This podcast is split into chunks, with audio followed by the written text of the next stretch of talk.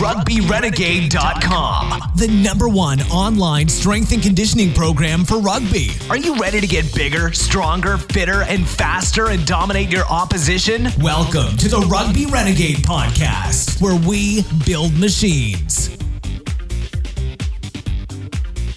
Hello and welcome to episode two of the Rugby Renegade podcast. My name is Jamie Bain, and today I'm interviewing Ashley Jones, head of strength and conditioning at Edinburgh Rugby.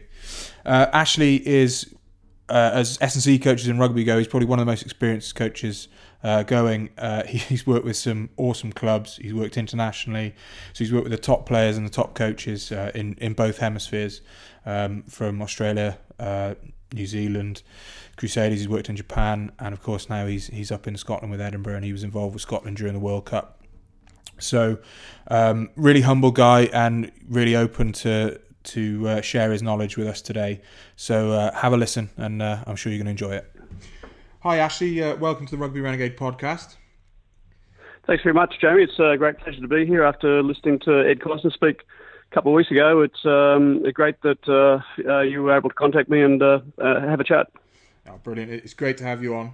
Um, Ashley, as, as an S and C coach, um, your your rugby CV is is pretty well endowed with you know excellent clubs and you know different international teams. What why don't we start by sort of telling us where you've worked and, and what successes you've had? Yeah, um, I guess uh, I worked in worked in basketball and rugby league in Australia before I had the opportunity to uh, work in rugby and. Uh, it's one of those situations where I was extremely fortunate to uh, interview for a position at the Crusaders in uh, 2003 uh, and was accepted into their organisation starting with their, ITM Cup, uh, then NPC team in 2003 and then rolled into the Crusaders in 2004. So um, I guess you're a, as an S&C coach, you're a product of the uh, the playing staff that uh, you have to work with and when you had probably the two greatest players in their respective positions. Uh, with Dan Carter and Richie McCaw in that that team for eight years, which I was fortunate enough to work with. Um, my resume is going to be pretty solid because of those guys and, and, the support players around them. So I'm very very fortunate to have been in the right place at the right time and uh, to um, have that as a kickstart to my uh, rugby career. And then uh, from that, rolling into to various positions um, throughout uh, the world of rugby to now find myself uh, in the beautiful, beautiful city of uh, Edinburgh. So um, it's been what now? Let me 2003 to 13 years in professional rugby. So it's um, been a wonderful journey so far. Yeah, and, and we appreciate you, you know, taking the time to sort of share some of that experience with us. Um, Ash, Not a problem. I saw you speak at the UKSC SCA conference in uh, in the summer, and one of the yes. big big things you tried to get across was you were discussing the balance of of art and science in your coaching and, and kind of how that's changed, you know, throughout your your years. Um, could you sort of expand a bit on that? Sure. I think um, I think I was probably most like most strength and conditioning coaches that come fresh out of um, a tertiary education program. Although in my generation it was physical education teaching or nothing. So obviously today there's a there's a plethora of different uh, sports science courses that uh, people can use.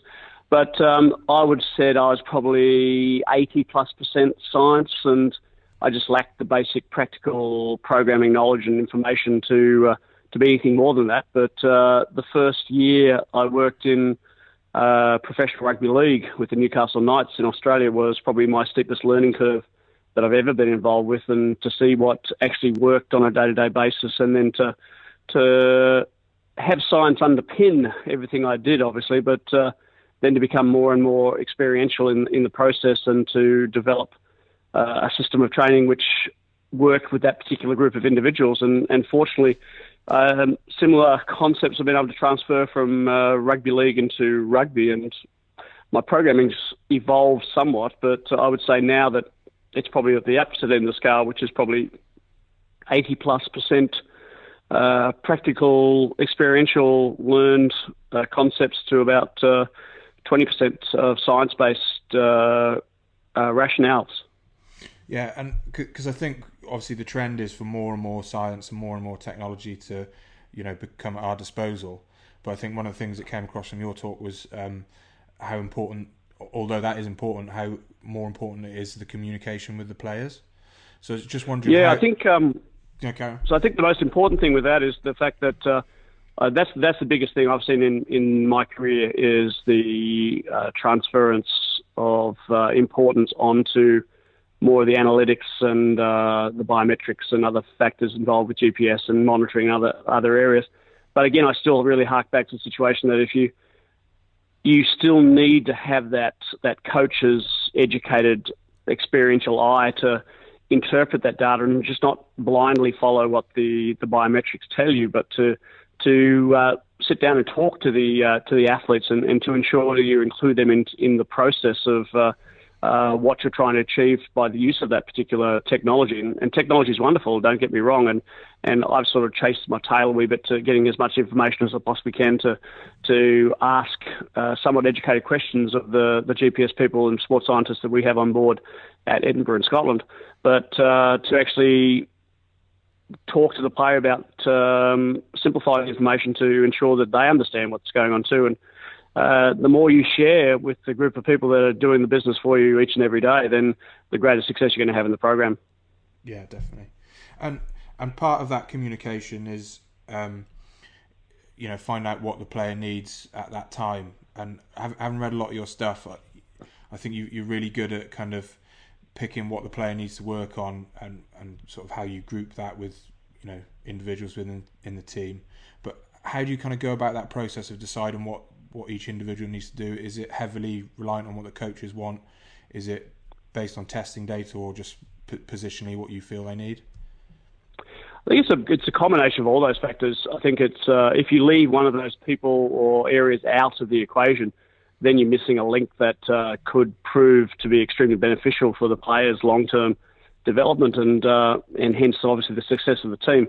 But um, I have a, a philosophy that I want to sit down and discuss what the player needs with the player first and foremost. And uh, in the past, particularly with the Crusaders, though, would probably be every every Monday, uh, the beginning of the week for the the training week.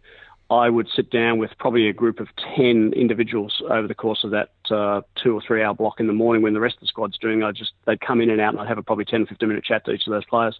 So take me a month to get through the entire squad of 40 plus. Um, I'm going to reinstitute that with uh, Edinburgh uh, next season so that I get a little bit more fine tuned from where we were this year. But it takes um, that small amount of time to say, well, what do you feel you need? What's lacking in your game? Some of the questions I ask is, uh, well, who is the best player in your position in World Rugby? Um, if the player states that he is the best position in World Rugby, say, well, what do you need to, to keep you in that position?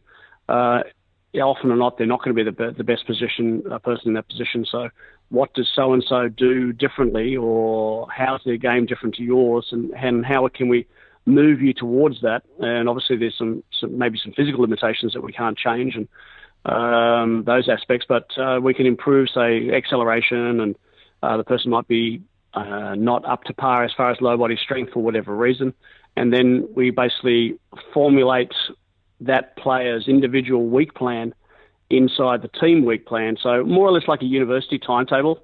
So you've got sort of uh, lectures that are compulsory, it's like all the rugby related information, but everything else then becomes uh, more like a tutorial where you fit into the program where you need to uh, to fit in. So it puts a lot more work on the strength and conditioning staff. And unfortunately, I have some exceptionally good strength and conditioning staff with me, and Mark Keys, my number two, and Jack Walsh, my number three. Uh, and they are just fantastic to work with. And we um, are really evolving into an, an effective uh, strength and conditioning team, which is uh, why I want to be around Edinburgh for um, at least the next couple of years to come, anyway. But the that goes on to one step further in that um, I believe in a technique of quadrant management, which I picked up from some business-related journal years, years ago. In that um, you've probably seen it, it's just a um, a box uh, with four areas, and the first area is um, for a minimal training age individual who basically doesn't really know their own body yet, let alone what they need to be doing. So it's um, there's no discussion involved. Um, I'm going to tell you what program you're doing. I'm going to tell you what sets and reps you're doing, and basically you earn the right over a period of time to progress to uh, quadrant number two, which is we'll discuss a few things now, um, give you a little bit more information, and, and you'll feed into me, but I'll still make the decisions based around your program. and then that'll move into three over time, which I think most rugby players are more or less at. But um, we'll discuss, uh, we'll input from both sides, and then you make the decision as uh, what you feel the necessity is to do, and then I'll support that or modify it or give you some ideas around that. And the level four, which is um, uh, probably the trickiest of the lot because you don't want to move someone to level four too early because it's basically no need for any discussion anymore. Um, you basically run your program, and I'm here as a facilitator uh, to to fine tune a few edges. And uh, I probably have a couple of players in my squad, um, guys that uh, are towards the end of their careers, and they actually want to be strength and conditioning coaches themselves when they've they've finished their playing career. So they fit nicely into a quadrant four. Uh, but they still often like to be told and, and given ideas of uh, what to do. So they sort of it's a fluid environment when you get to that level between probably uh, level three and level four quadrant management. Yeah, I, I think that's a really good way of doing it. And like I've had experience working with players who've had you know 19, they've done 19 pre seasons in their career, and you know I'd be pretty arrogant to think that I know better than them how you know what they need to do to get ready for rugby. You know. So I think that's a really good. Well, they're, they're, they're your most important resource. So if you if you're not using your most important resource, then you go you're going to come up short at some stage. Yeah, definitely. Um, so actually, I'd like talk a little bit about conditioning. There's there's a lot of um, a lot of different methods uh, used by different clubs and different coaches uh, to improve conditioning.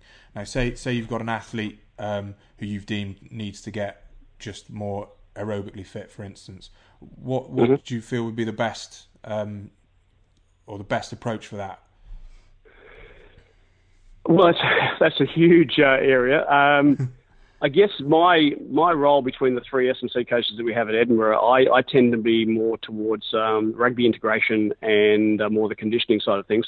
Um, is a sensational strength coach, so he tends to focus more on that. And Jack Walsh is more involved in speed and uh, the sports science GPS aspect. So the three of us integrate quite well together. So I guess we'd, we'd have a chat initially as a group and uh, the programming would be coming back to me. So depending on the position of the individual, I, um, I am very big on utilizing weight room circuits. Um, I think the, the Beastly circuit uh, with the six exercises – uh, big compound exercises performed with exactly the same weight from the, the first rep to the last rep of the sixth exercise, so 36 reps in total, and then straight onto a, uh, um, say, a watt bike and, and riding 2Ks on the watt bike as, as hard as you can.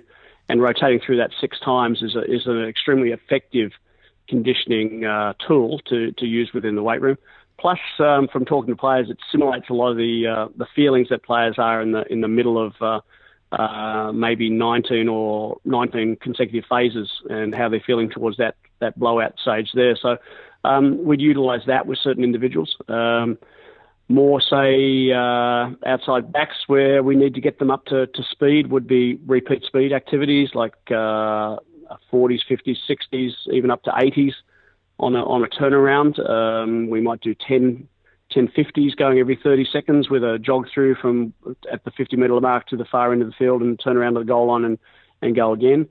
Um, in off season, again, if they're a, maybe a tight forward, I'm, I'm a huge fan of fartlek conditioning. I know that's a wee bit old school, but uh, um, it still, to me, gives you the variation, paces, intensity, and uh, unfortunately, I'm yet to find a golf course here in Scotland that would uh, allow me to do a fartlek conditioning session on it. But uh, if you can get access to a golf course, I think one of the best forms is to, um, after just a general, uh, say, five minute um, jog pace warm up to get yourself uh, moving, uh, to um, above jog pace for the par fives, um, stride pace up for the par fours, and sprint the par threes.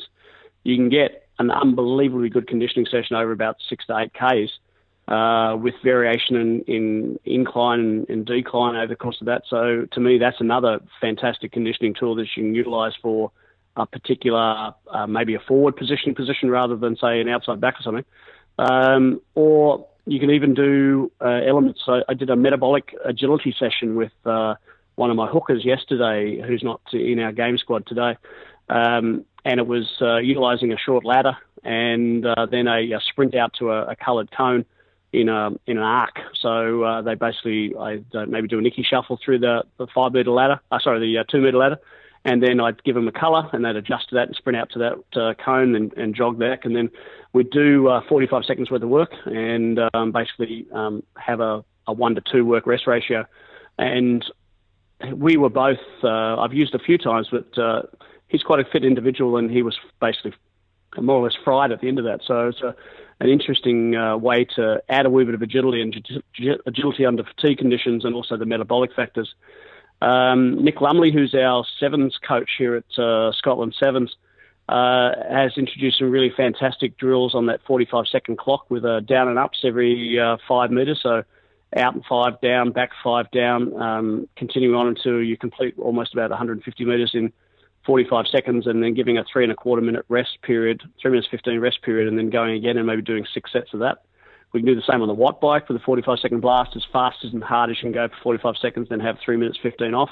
Or one thing we've added to that is uh, a 45 second watt blast, and you're trying to aim for about 750 meters in that uh, 45 seconds, and then immediately get off and walk wobbly across to the uh, the bench press and do um, a set of 10 uh, dumbbell bench press superset with uh, dumbbell row, and do two rotations of the upper body uh, blast, and then by that time you're ready to go again on the four minute rolling clock.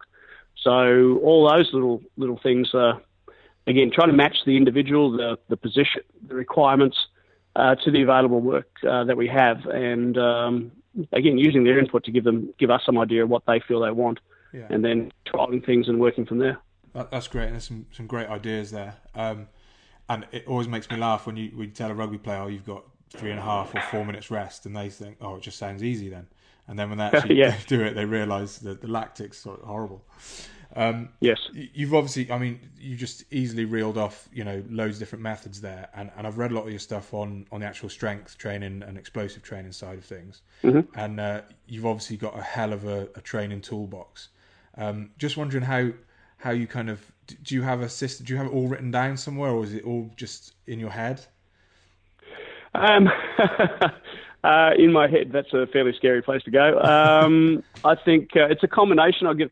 I guess I've been fortunate to um, be given a, uh, a, writing position with Elite FTS uh, as a columnist. So I guess a lot of that's sort of archived up on there. So I've always got that to come back to. Um, and also before that, I worked, I wrote for uh, GetStrength.com in uh, New Zealand, and they've got archives of the stuff I've done there for years. So I guess it's it's written down in, in a lot of places. Obviously, I have hard drives and uh, USBs floating around the place that have got all that material on it. But sometimes it's often easy for me to, if I've forgotten something, to actually go back to one of those archive sites and uh, to see what I've actually written, and try and sort of uh, not necessarily reinvent it, but um, maybe modernise it for the, the the group of people I have. Um, and I guess it's, it's everything. When you're doing something day to day, it's it's um, it's in the forefront of your mind most of the times that you're actually um, just re- relaxing. And I find that um, when I'm training myself, um, that I always have a notebook with me so that uh, I get moments of clarity when I'm in the middle of a set of um, whatever I'm doing, and, and I just jot down ideas down quickly so I don't forget them when I finish my workout. And often build articles and uh, programs based on snippets that come into my head during the course of a workout, and uh, I think that's a fairly useful tool to um, to keep you thinking and keep you uh, keep you um, modern. That uh, you're training on programs that you want the, pro- the players themselves to use, and if I can get through a program, not necessarily obviously at the same intensity and loads and things like that, but uh, um, I still want to be able to be in the weight room and testing things out, um, even at my uh, age of 55 now, to to be able to to continue to do things and um, never stop doing them, never stop learning it. Yeah, I, I think that having the notepad on you is a, is a, great idea because I always, whenever I do a good session, I think, oh, that's that's really good. And I'll write that down so I remember it, have it in the bank. Mm-hmm. And then, you know, something comes up and you don't, and you're like, you just completely forget it. Um, so oh, exactly. I'll, def- I'll, definitely try and push to push to keep doing that. Um, actually, this is a question we, we ask all our guests, and it's it could could be a big one, but it's what what do you think is the biggest mistake that you see rugby players make when it comes to strength and conditioning? Um, I still think um, it's it's aesthetic training for the sake of looking good rather than performance training to improve uh, what they do in their uh, in their game itself. And I mean, I've even had that from some of the, the highest uh, profile rugby players in world rugby that they want to concentrate on on doing exercises at times that um, you know that just has no point uh, with rugby. So um, I guess it's trying to find a, a, fine line to. And we used to have like a uh, a finishing uh, board where we'd have, well, you've got to get all the stuff that I need you to do first and foremost done, and then if you've got some time left in you in the in the session, sure thing, jump on the uh, finishing exercises, and we can actually maybe tailor something for you there. But um, I think it's reliance too much on hypertrophy based activities. Um, I'm a, a, huge believer in the the fact that uh, if you train for strength, uh, size will come rather than the other way around. And uh, I will do some extra upper body uh, hypertrophy work for, for certain individuals, particularly um, underweight individuals for positions, so that uh, that can be a benefit. But after a player's more or less reached their ideal weight for position and, and ideas like that, I think it's more important to to look at aspects of strength. And, and in our environment, we have uh, a list of our core exercises and what we feel a player based on our own experiences and also looking at the numbers of the players over the years, should be able to achieve as a, a um, an ultimate. Uh, not that um, uh, you want to stop working towards strength, but in some situations it's much better to looking at the um, uh, rate of force development rather than the total force development, and uh, ensure that people are explosive and powerful as as well as strong um, and appropriately sized. And, and we have a um, a flowchart that um, determines areas where we want players to actually work, which I'm going to talk about uh, at the upcoming NSCA conference in uh, New Orleans in uh, July. So, uh, and I'll, I'll, basically have an article out in the not too distant future after that, is sort of detailing that. So, um, something to watch out for in in the months ahead. Yeah, thanks for that, Ash. Um, now, kind of a bit more sort of philosophical. Uh, you've worked in both hemispheres of, of rugby now. Um, you, mm-hmm. what what sort of differences do you see, whether it's in athletes or or the, how how we do S and C in the different hemispheres? Um, I was shocked when I first walked into the the uh, Edinburgh, Scotland uh, weight room and looked at the records boards that were on either end for one for Scotland, one for Edinburgh. Uh, and the the strength levels of the players was it blew me away. It was it was far higher than um, the averages that I'd ever worked with in the southern hemisphere before. But um, I think that comes at a cost in the fact that uh, um, they often don't move as well because they're focusing primarily on um, uh, uh, fixed range activities. Like they want to try and get their squat to 300 kilos where they're already existing at 7, 270 kilos, um, or double body weight or 2.5 times body weight when when ideally uh, you don't want to be pushing for triple body weight, even though I guess what Mike Stone would say that strength is never a liability, but uh, I think in, in movement related sports, particularly rugby, you um, you need to be able to exert that force quickly. So um, that's one of the biggest things I found the difference between the south and the north. That uh, we would spend a lot more time um, looking at um, rate force development activities and, and working off, off the force velocity curve in, in our programming rather than um, having strength dominate uh, across the board. The other aspect is um, skill work that um, would be done in the southern hemisphere now. In, with Edinburgh now, we're combining a lot more skill activities within the weight room. So players will execute a certain number of passes with our skills coach, and then come back in and and squat and clean or, or whatever their major exercise is for that particular day. So trying to get more and more skill work into the players uh, at different stages of the day, I think has been a big step forward with uh, with our program this year. But um, uh, not a lot of skill work that I saw, um, particularly in an S&C sense with warming up before the rugby sessions. There was not a lot of uh, S&C combination with rugby drills and, and to, to formulate um, a good transition from uh, the pure S&C to the, to rugby environment. So I think that's um, uh, an aspect that uh, S&C coaches um, need really to work hard on is to, to spend time with the position coaches and, and talk more and more detail about, well, I need to achieve this in my warm up, you need to achieve that. How can we bring the two together and, and formulate some sort of conditioning game or um, a skill drill? And then I can look at monitoring the, the, um, the time in, in play type activities and, and to get the best best of both worlds out. So I think that's what I've sort of noticed more and more so, and um, some phenomenal athletes in the northern hemisphere, and I guess in in the past, sitting back south, it was almost like well, it's it's more an environmental factor, but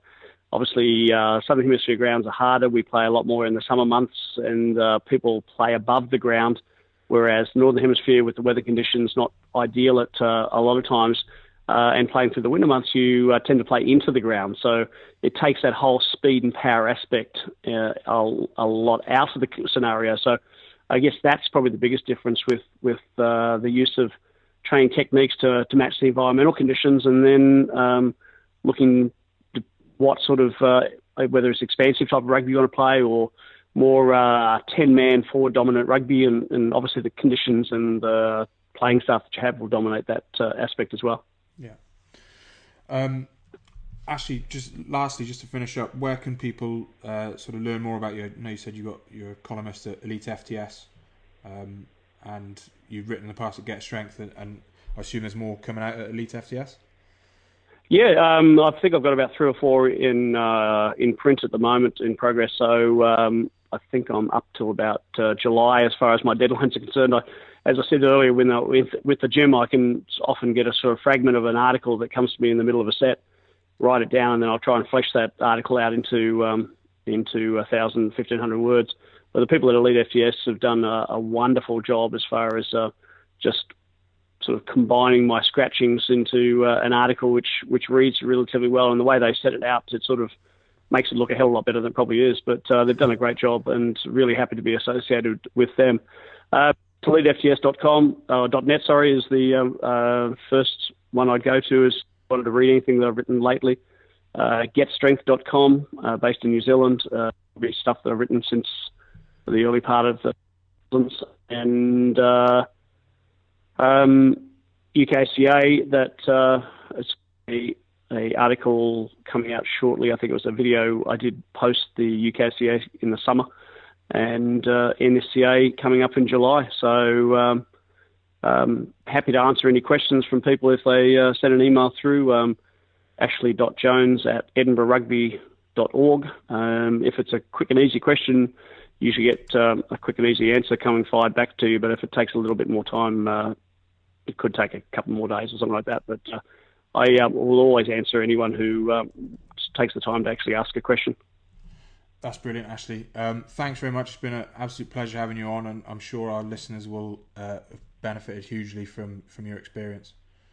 Thanks very much, Jamie. It's a great uh, pleasure and honour to, to be interviewed by someone working in the field and day to day in the trenches as well. So, all the best to you. Thanks, Ashley. Appreciate that. Wow, that really was a, a great interview. Loads of uh, great information for anyone who wants to get fitter, faster, and stronger for rugby. Uh, key take homes for me. Um, firstly, just some of the conditioning sessions that Ashley um, mentioned. Uh, I hope you guys are making notes, jotted them down, uh, give them a go, and, and let us know how you get on with them.